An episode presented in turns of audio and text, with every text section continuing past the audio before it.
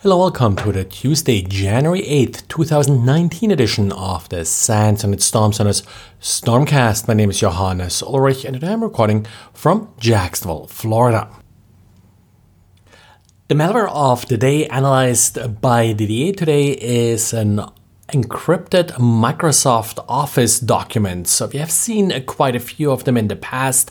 Now, Didier put together a little brute force tool for these type of documents in case you do not have the password. The password is usually listed in the body of the email, but if you just have the attachment, you no longer have the body, then it can be useful to brute force the password. And since these passwords are usually rather simple, like short numbers and the like, it shouldn't be too hard to do this. In this particular case, it was just one, two, three, four. And as usual, the malware actually turned out to be a downloader that was then used to retrieve additional malware from a web server. One interesting sort of little thing here is the U R L was just an I P address. One way how you can actually spot a lot of these suspicious downloads is if you are looking for host headers that are I P addresses instead of a host name. That's somewhat unusual and sometimes used by malware, like in this case. Then we got a blog post from Wandera about how to spot malicious applications, and they focused here on iOS, so malicious applications in Apple's App Store. Now, they use this somewhat to illustrate their checklist they sort of have uh, that gives you clues as to what application may be malicious. One interesting thing they ran into is a few applications that actually connected with a command and control server that's commonly associated with the Golduck malware. Now, Apple doesn't allow any additional code to be loaded this way, but all it takes is a vulnerability that would make that possible. Right now, it appears that this command control server is mostly gathering information from the device, like I P address and a couple of other items that are accessible to the software, and it will also then push ads to the device. These ads only affect the, this particular application, so it doesn't really affect the operating system overall. The sandboxing still works here, but uh, of course, this is the kind of activity that's really hard to vet and detect during any kind of testing process that Apple, Apple undertakes. But in general, the five different clues that they're offering here to detect possibly malicious applications, I think apply even to desktop and other applications, certainly not just to iOS. And the National Counterintelligence and Security Center, short N C S C, has published a number of videos, tips, and other materials to help protect the U S industry from foreign intelligence operations.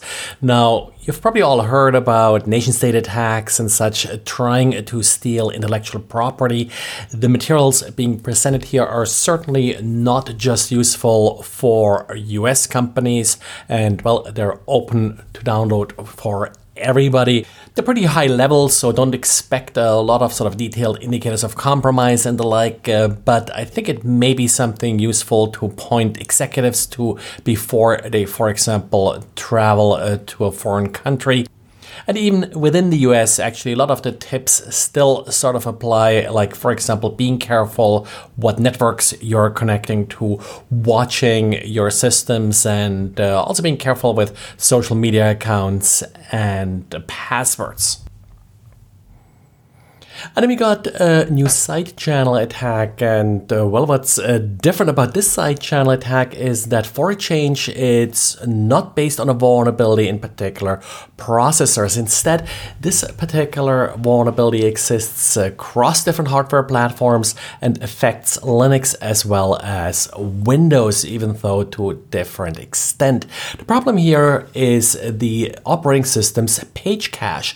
So if multiple pieces of software are using the same library, then only one copy of that library is loaded into memory, and then this piece of memory is then mapped into the different virtual memory spaces of uh, these individual processes. And this isn't just true for libraries. Uh, this can happen to any data being loaded from disk. Uh, if multiple processes, for example, access the same file, same thing happens. But where things get tricky is uh, once one process starts manipulating this part of memory, then of course it needs to split it up and needs to create a separate copy for this process and then eventually maybe write it back to disk if that's what this process is doing. Now, there are a number of different attacks that are being proposed here. In part, they rely on that the attacker first evicts uh, the data from these shared memory areas and then looks at the timing when the data is being loaded back by some other process.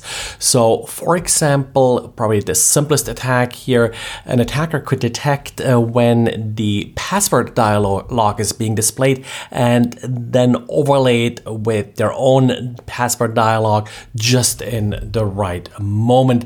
More interesting vulnerabilities are, for example, keystroke timing attacks, where the attacker is able to detect when a key is being pressed, not necessarily which key, but again, that uh, can sometimes be useful. And uh, they also were able to actually affect the P H P password generation. That's an interesting across the network attack, and they showed it's possible to exploit this in P H P MyFAQ, which is uh, framework uh, that's uh, quite popular. Now, Windows supposedly has a fix in the works that's about to be released for this particular vulnerability. All of this can be addressed in software. Linux is also working on a fix.